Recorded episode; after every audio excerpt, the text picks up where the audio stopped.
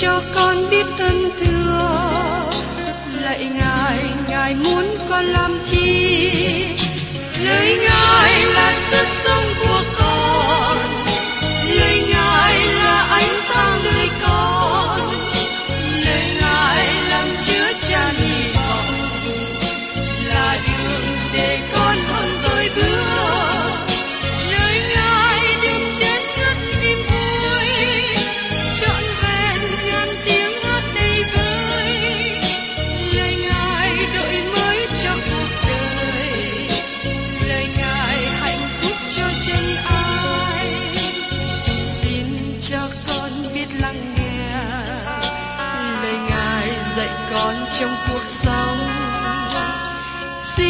cho con biết lắng nghe.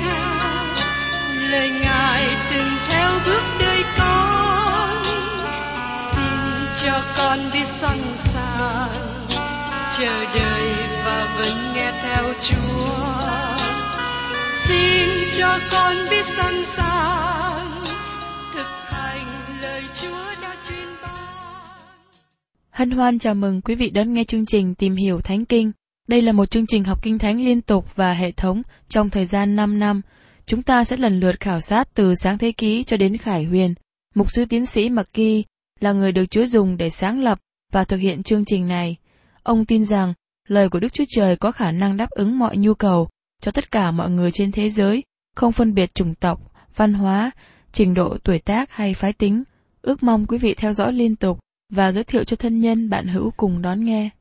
Thân chào quý thính giả. Trong chương trình tìm hiểu Thánh Kinh hôm nay, chúng ta tiếp tục đến sách Thessalonica thứ nhất đoạn 3. Đề tài lớn trong thư Thessalonica thứ nhất là sự cất lên của hội thánh. Đề tài lớn trong thư Thessalonica thứ nhì là sự khải thị của Đấng Christ. Đó là sự đến của Ngài trên đất và thành lập nước thiên đàng. Điều gây ảnh hưởng nhiều với tôi là sự thực hành giáo lý mà Phaolô dạy trong Thessalonica. Ngày nay có nhiều trường kinh thánh dạy về ngày tận thế, thời kỳ tận thế, về, về các lời tiên tri. Nhưng lại bỏ qua sự liên hệ đến đời sống. Họ dùng các đề tài này để nói và tranh luận, nhưng lại thiếu đi ý nghĩa và ứng dụng vào đời sống. Nhưng sự dạy dỗ của Phaolô thì khác biệt hoàn toàn. Đề tài trong Thessalonica thứ nhất đoạn 3 nói về sự đến của Đấng Christ là hy vọng trong sạch. Nó sẽ thay đổi đời sống các bạn. Nó ảnh hưởng trên lối sống của các bạn nếu như các bạn nắm vững hy vọng về hội thánh được cất lên. Chúa Giêsu đến bởi vì những người thuộc về Ngài. Nếu giáo lý này không ảnh hưởng trên đời sống của các bạn, các bạn chưa thật sự tin vào nó. Nó chỉ giống như một lý thuyết hay một triết học với các bạn mà thôi. Đề tài này trở thành trọng tâm của thư tín và chúng ta sẽ cùng nhau tìm hiểu từ đoạn 3 đến đoạn 4 câu 12. Trước nhất, chúng ta tìm hiểu về việc Timothy đem lời tường trình tốt về người Thessalonica. Trong Thessalonica thứ nhất, đoạn 3 câu 1. Vì không thể chờ đợi được nữa, nên chúng tôi đã đành ở lại một mình tại Athens. Phaolô mong ước trở lại Thessalonica, nhưng ông kẹt ở Athens, vì thế ông đã cử Timothy và có lẽ Sila cùng bác sĩ Luca đến Thessalonica. Chữ vì trong câu này có liên hệ đến những điều mà Phaolô đã nói trong đoạn trước đó. Ông có mối quan hệ như trong gia đình với hội thánh. Phaolô trở thành người mẹ của hội thánh, người cha và người anh. Phaolô dẫn dắt họ trở lại cùng Chúa và ông yêu mến họ. Phaolô nói rằng họ sẽ là vinh hiển và sự vui mừng cho ông khi Đấng Christ đến. Vào lúc đó, Chúa hiện ra. Khi đó tất cả những người tin Chúa sẽ nhận được phần thưởng. Bởi vì Phaolô có tình yêu thương thật với họ, và ông buồn khi không thể trở lại thăm họ. Phaolô bị ngăn trở bởi Satan. Phaolô phải rời khỏi Thessalonica cách vội vã và có nhiều lời dạy dỗ và giáo lý mà Phaolô chưa có dạy họ một cách hoàn tất. Không những Phaolô mong ước trở lại, nhưng Phaolô cũng lo lắng về tương lai của những người tin nhận Chúa tại đó. Phaolô mong muốn yên ủi họ. Nói một cách khác, ông muốn thể hiện một điều như đã đề cập trong phần đầu bức thư, công lao của tình yêu thương. Tình yêu không chỉ là những cảm xúc trong tấm lòng, nhưng tình yêu thương thật tìm kiếm lợi ích cho người khác. Đó là phương cách để biểu lộ tình yêu thương cho người khác. Nếu các bạn yêu thương người nào đó, các bạn thật sự muốn chia sẻ một điều gì cho họ. Các bạn hy sinh một điều của mình cho họ. Và trong Thessalonica thứ nhất đoạn 3 câu 2. Và sai Timothy là anh em chúng tôi, tôi tớ của Đức Chúa Trời, kẻ giúp việc đạo tinh lành của Đấng Christ đến cùng anh em, để khiến anh em được vững vàng và dục lòng anh em trong đức tin. Bởi vì Phaolô có sự quan tâm, nên ông cử Timothy trở lại Thessalonica. Phaolô gọi Timothy là anh em chúng tôi và là tôi tớ của Đức Chúa Trời. Timothy cũng là người giúp việc đạo tinh lành của Đấng Christ. Tinh lành của Đấng Christ là một lĩnh vực phục vụ. Phaolô chú tâm vào việc giảng tinh lành và xây dựng đời sống đức tin của người tin nhận. Đó cũng là lãnh vực của chúng ta. Khi tin lành của Đấng Christ được giảng ra, sẽ có nhiều công việc tốt được thực hiện. Còn đối với những người chủ trương làm công việc tốt, chỉ giúp đỡ một cách tạm thời, họ không giúp người khác một cách lâu bền qua mối quan hệ đúng đắn với Đức Chúa Trời. Chỉ có tin lành của Đấng Christ mới có thể làm được điều đó. Công việc của Timothy trở lại Thessalonica là để khiến anh em được vững vàng và dục lòng anh em trong đức tin. Chúng ta cũng thấy một hình ảnh tốt đẹp ở trong sức Egypto ký khi môi xe lên núi cầu nguyện cho dân Israel được thắng trận. Trong sức Egypto ký đoạn 17 câu 12 nói rằng tay môi xe mỏi Aaron và Hurơ bèn lấy đá kê cho người ngồi, rồi ở hai bên đỡ tay người lên, tay người chẳng lay động cho đến khi mặt trời lặn. Phaolô cử Timôthê đến Thessalonica để giúp họ được đứng vững, được mạnh mẽ. Ngày nay người tin Chúa cũng cần làm như vậy. Họ cần được sự gây dựng, gia tăng đức tin càng hơn. Và trong Thessalonica thứ nhất đoạn 3 câu 3 hầu cho không một người nào trong anh em bị rúng động bởi những sự khốn khó dường ấy, vì anh em tự biết rằng ấy đó là điều đã định trước cho chúng ta. Đây là một lời hơi khó cho chúng ta nuốt được, tiếp nhận được. Paulo nói rằng, hầu cho không một người nào trong anh em bị rúng động, có nghĩa là không bị dao động trước sự bắt bớ, khốn khó hay là căng thẳng. Sau đó Phaolô nói một điều kinh ngạc, vì anh em tự biết rằng ấy đó là điều đã định trước cho chúng ta. Chúng ta biết rằng chúng ta sẽ đi qua bão tố. Người Thessalonica chỉ bị bão tố tạm thời. Chúng ta không thể nào tránh được. Chúng ta sẽ có sự khó khăn trong thế gian này. Lời của Đức Chúa Trời nói rõ cho chúng ta điều đó. Và Phaolô muốn người Thessalonica đứng vững trong Chúa giữa cơn khủng khó. Có các đoạn kinh thánh khác trong kinh thánh dạy chúng ta lẽ thật này. Chúa Giêsu đã nói trong sách Giăng đoạn 16 câu 33. Ta đã bảo cho các ngươi những điều đó hầu cho các ngươi có lòng bình yên trong ta. Các ngươi sẽ có hoạn nạn trong thế gian, nhưng hãy cứ vững lòng, ta đã thắng thế gian rồi. Hoạn nạn tức là các khó khăn mà chúng ta sẽ trải qua. Không có cách nào khác. Chính Chúa Giêsu đã nói với chúng ta hãy vui mừng giữa cơn hoạn nạn. Nếu các bạn là người tin nhận Chúa Giêsu, các bạn không thể nào thoát khỏi sự khó khăn. Khi tiếp nhận Đấng Christ không có nghĩa rằng chúng ta thoát khỏi sự đau khổ. Sự thật của vấn đề này là các bạn sẽ có sự khó khăn khi trở thành con cái của Đức Chúa Trời, ngay cả nếu các bạn chưa có sự khó khăn trước đây.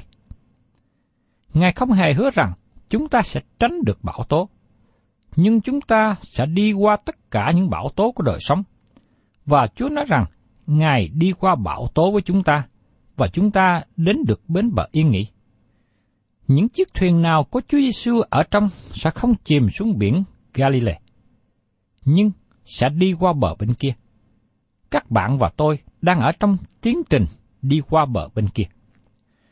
Phaolô nói rõ điều này trong Timôthê thứ nhì đoạn 3 câu 12. Vả lại, hết thảy mọi người muốn sống cách nhân đức trong Đức Chúa Giêsu Christ thì sẽ bị bắt bớ. Nếu đời sống của các bạn không trải qua những ngày trong bão, mọi sự đều được diễn tiến tốt đẹp, các bạn cần nên đặt lại câu hỏi về sự cứu rỗi của các bạn. Nhưng nếu các bạn trải qua những ngày khó khăn trên đất này, nếu sự áp chế, sự căng thẳng của đời sống ở trên các bạn, thì đó là dấu hiệu các bạn là con cái của Đức Chúa Trời. Và đó là cách mà Đức Chúa Trời muốn dạy các bạn nương cậy vào Ngài. Và tiếp đến trong Timothy thứ nhất đoạn 3 câu 4. Lại khi ở cùng anh em, chúng tôi đã nói trước rằng sẽ có sự khốn khó phải chịu. Điều đó xảy đến rồi và anh em đã biết rõ. Sự khốn khó và hoạn nạn đến rồi đi. Chúng nó không tiếp tục ở luôn. Đức Chúa Trời sẽ đem chúng ta qua cơn bão tố, và cuối cùng chúng ta sẽ vượt qua sự khó khăn này. Đó là một điều kỳ diệu. Sự khó khăn mà chúng ta hiện có chỉ là một sự khó khăn nhỏ. Nó không giống như cơn đại nạn sẽ đến sau này. Xin nhớ rằng, những người tin nhận Chúa Giêsu còn sống cho đến khi ngài Chúa đến sẽ được cất lên trước khi đại nạn đổ xuống. Sự khó khăn nhỏ hiện nay chỉ xảy đến nhằm mục đích đem chúng ta lại gần với Đức Chúa Trời. Những sự khó khăn này giúp làm cho đời sống của người tin nhận Chúa được thánh hóa càng hơn. Và trong Thessalonica thứ nhất đoạn 3 câu 5. Vậy, không thể đợi lâu hơn nữa, nên tôi đã sai Timothy đi để cho biết đức tin anh em ra làm sao. E rằng kẻ cám dỗ đã cám dỗ anh em mà công phu của chúng tôi trở nên vô ích chăng? Kẻ cám dỗ ở đây chính là Satan. Trong đoạn 2, Phaolô đã nói rằng Satan ngăn trở chúng ta. Nói một cách khác, Phaolô nhắc nhở rằng Satan đã gây khó khăn cho chính ông, và Phaolô lo ngại nó có thể gây khó khăn cho người Tesalonica. Một mục đích khác nữa của sự khốn khó là nhằm thử nghiệm niềm tin thật của chúng ta. Sự khó khăn là chất xúc tác để thử nghiệm lòng tin. Có người tin Chúa thật, nhưng cũng có người tin Chúa giả mạo. Một điều sẽ giúp bày tỏ lòng tin thật là khả năng chịu đựng sự khốn khó qua đức tin trong Đức Chúa Trời. Sự không khó tiết lộ cho biết người tin Chúa thật sự, và đó là điều làm cho Phaolô có sự vui mừng. Và tiếp đến trong Timôthê thứ nhất đoạn 3 câu 6. Nhưng Timôthê ở nơi anh em mới trở về đây có thực cho chúng tôi tin tức tốt về đức tin cùng lòng yêu thương của anh em. Người lại nói rằng anh em thường tưởng nhớ chúng tôi và ao ước gặp chúng tôi, cũng như chúng tôi ước ao gặp anh em vậy. Thật là một điều vui mừng cho Phaolô khi nhận được tin tức về người Thessalonica. Tin tức này cho biết tin vui. Họ chịu đựng được sự khốn khó. Điều đó làm cho Phaolô được sự khích lệ, được sự vui mừng. Và Timothy thứ nhất đoạn 3 câu 7 nói tiếp. Hỡi anh em, như vậy thì ở giữa mọi sự gian nan khốn khó của chúng tôi, anh em đã lấy đức tin mình mà làm một cớ yên ủi cho chúng tôi đó. Phaolô cũng nói với người Thessalonica rằng, chính ông cũng gánh chịu tất cả những sự khốn khó này. Và lời tường trình tốt về họ làm cho Phaolô được yên ủi. Và trong Timothy thứ nhất đoạn 3 câu 8, Vì hiện nay chúng tôi sống là tại anh em đứng vững trong Chúa. Khi nghe tin những người tin Chúa ở Thessalonica đứng vững làm cho Phaolô vui mừng, tăng thêm năng lực sống để hầu việc Đức Chúa Trời. Ngay cả trong sự khó khăn, các bạn có thể vui mừng, nhưng không phải lúc nào cũng dễ dàng. Sứ đồ Phaolô cũng đã viết về sự bắt bớ ở trong phía thứ nhất đoạn 4 câu 12 và 13. Hỡi kẻ rất yêu dấu, khi anh em bị trong lò thử thách, chớ lấy làm lạ như mình gặp một việc khác thường. Nhưng anh em có phần trong sự khốn khó của Đấng Christ bao nhiêu, thì hãy vui mừng bấy nhiêu, hầu cho đến ngày vinh hiển của Ngài hiện ra, thì anh em cũng được vui mừng nhẹ nhọc. Ngay cả khi các bạn ở trong sự khó khăn, nó cũng làm một số điều tốt cho các bạn. Tôi tin rằng các bạn thấy và kinh nghiệm được điều này. Tiếp đến, Phaolô này khuyên người Thessalonica tiếp tục tăng trưởng trong đức tin. Thessalonica thứ nhất, đoạn 3 câu 9 Chúng tôi làm thế nào đặng đủ tạ ơn Đức Chúa Trời về anh em? Vì chúng tôi bởi cớ anh em được đầy lòng vui vẻ ở trước mặt Đức Chúa Trời chúng tôi. Sự vui mừng kết hợp với sự sống và sự đau buồn kết hiệp với sự chết. Phaolô muốn người Thessalonica biết rằng ông rất vui mừng và trở thành cơ đốc nhân là một điều tốt lành. Và trong Thessalonica thứ nhất đoạn 3 câu 10 đến câu 11. Đêm ngày chúng tôi cố sức nài xin Ngài cho phép chúng tôi gặp lại anh em và gia thêm cho đức tin anh em điều chi còn kém. Nguyện xin chính Đức Chúa Trời, Cha chúng ta, và Đức Chúa Giêsu Christ Chúa chúng ta dẫn chúng tôi đến cùng anh em. Công tác của Phaolô ở Thessalonica bị gián đoạn. Ông phải rời khỏi nơi đó cách vội vã bởi vì sự bắt bớ. Vì thế Phaolô muốn trở lại để tiếp tục giảng dạy lời của Đức Chúa Trời và Phaolô cầu nguyện cho cơ hội này. Và trong Thessalonica thứ nhất đoạn 3, câu 12 đến 13. Lại, nguyện xin Chúa làm cho anh em thêm và đầy lòng yêu thương đối với nhau cùng đối với mọi người, cũng như lòng yêu thương của chúng tôi đối với anh em như vậy, hầu cho lòng anh em được vững vàng và thánh sạch không trách được trước mặt Đức Chúa Trời là cha chúng ta khi Đức Chúa Giêsu chúng ta sẽ đến với hết thảy các thánh đồ Ngài. Phaolô cầu nguyện và mong muốn người Thessalonica có thêm lòng yêu thương với nhau cùng đối với mọi người. Trong thơ tính này, tình yêu thương được thể hiện trong hành động. Như lời Phaolô nói, công lao của tình yêu thương. Nó không phải chỉ là một cảm xúc trong lòng, nhưng là một hành động quan tâm đến phúc lợi cho người khác. Phaolô nói, hầu cho lòng anh em được vững vàng và thánh sạch, không trách được. Lòng mong ước về lòng yêu thương của họ đối với nhau sẽ sanh ra một đức tính thánh khiết. Chúng ta sẽ ứng hầu trước mặt Chúa vào một ngày sắp đến, và Ngài sẽ phán đoán về công việc của chúng ta. Sự phán xét này không phải để phạt, nhưng để định phần thưởng nào mà chúng ta sẽ nhận. Các bạn là cơ đốc nhân, hiện đang sống một đời sống như thế nào? Tôi mong ước rằng các bạn nhiệt tâm hết lòng hầu việc Ngài. Để khi về thiên đàng không phải chỉ các bạn được cứu mà thôi, nhưng các bạn sẽ được một phần thưởng lớn mà Chúa dành cho các bạn là những người hết lòng hầu việc Ngài. Phaolô nói tiếp rằng, khi Đức Chúa Giêsu chúng ta sẽ đến với hết thảy thánh đồ Ngài. Hầu hết các trường kinh thánh có ý nghĩ đồng ý rằng, câu này đề cập đến các thánh đồ sẽ đến với Đấng Christ khi Ngài đến thế gian thành lập nước thiên đàng. Những câu này hình như tỏ bài rằng Ngài không ban thưởng họ cho đến khi Ngài đến trên đất và thành lập nước thiên đàng.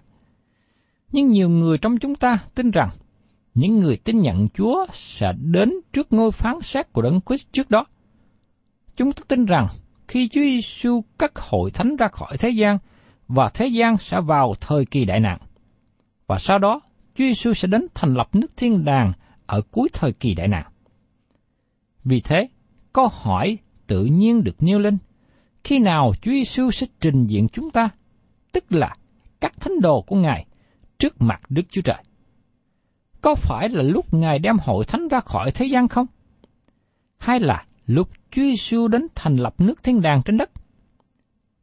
Câu trả lời tùy thuộc vào sự hiểu biết của chúng ta về câu khi Đức Chúa Giêsu chúng ta sẽ đến với hết thải thánh độ Ngài. Trong tiếng Hy Lạp, có các từ ngữ khác nhau về sự đến hay sự hiện ra. Chữ đầu tiên là Epiphany. Sự đến của Đấng Christ lần thứ nhất là Epiphany. Nó có nghĩa rằng sự sáng chiếu xuyên qua.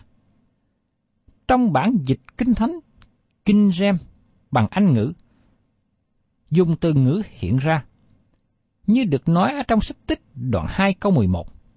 Và ân điển của Đức Chúa Trời hai cứu mọi người đã được bày tỏ ra rồi. Chúa Giêsu đến với hình dạng của một em bé ở Bethlehem cách đây 2.000 năm về trước. Đó là một sự sáng xuyên qua bởi Chúa Giêsu. Từ ngữ này có thể dùng trong sự đến lần thứ nhất, hai sự đến của Đấng Christ đem hội thánh ra khỏi thế gian, hai sự đến của Ngài để thiết lập nước thiên đàng. Cả ba ý tưởng này là đi xuyên qua, chiếu xuyên qua và sự hiện ra thật sự của Đấng Christ. Từ ngữ Hy Lạp thứ nhì là apocalypsis, có nghĩa là khải thị hay mở ra. Đó chính là tên của sách khải quyền.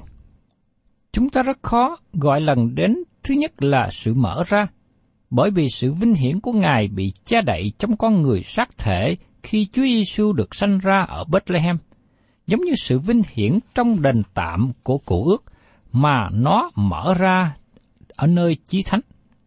Tại đó chỉ có thầy tế lễ cả mới được phép vào mỗi năm một lần. Có một bức màn ngăn cách nơi chí thánh và phần còn lại của đền tạm.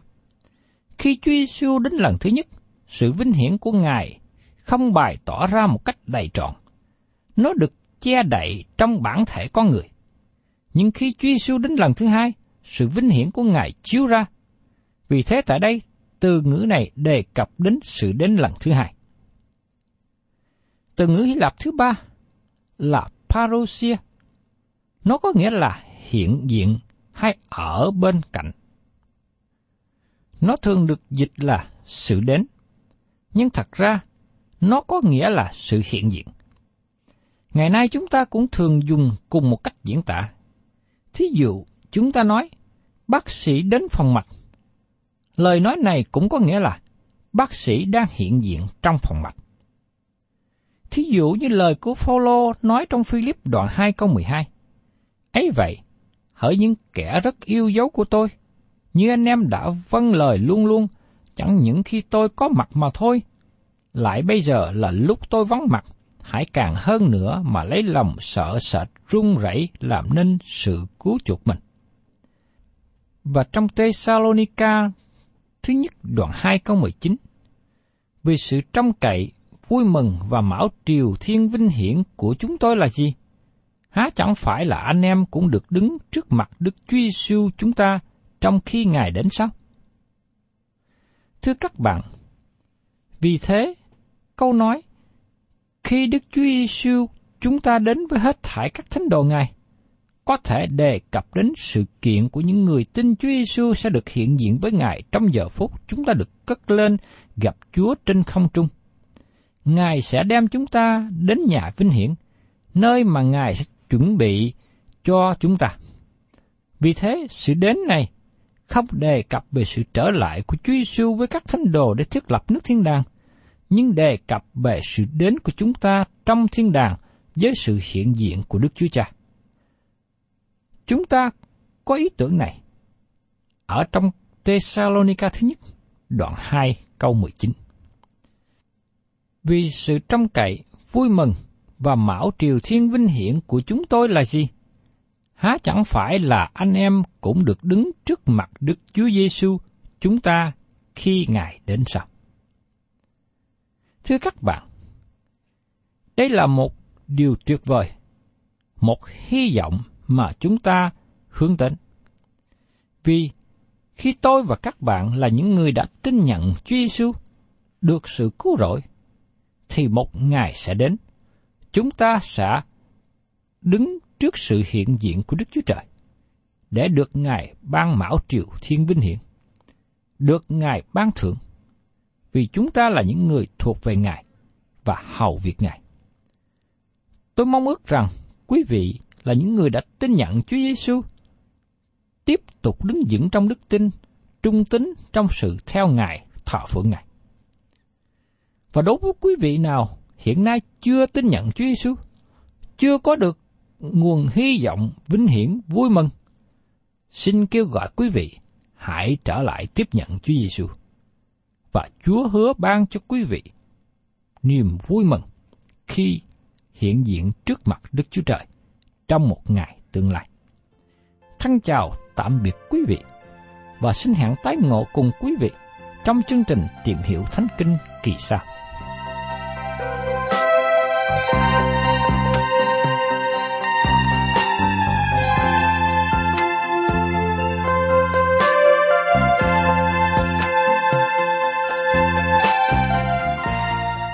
Cảm ơn quý vị đã đón nghe chương trình Tìm hiểu Thánh Kinh.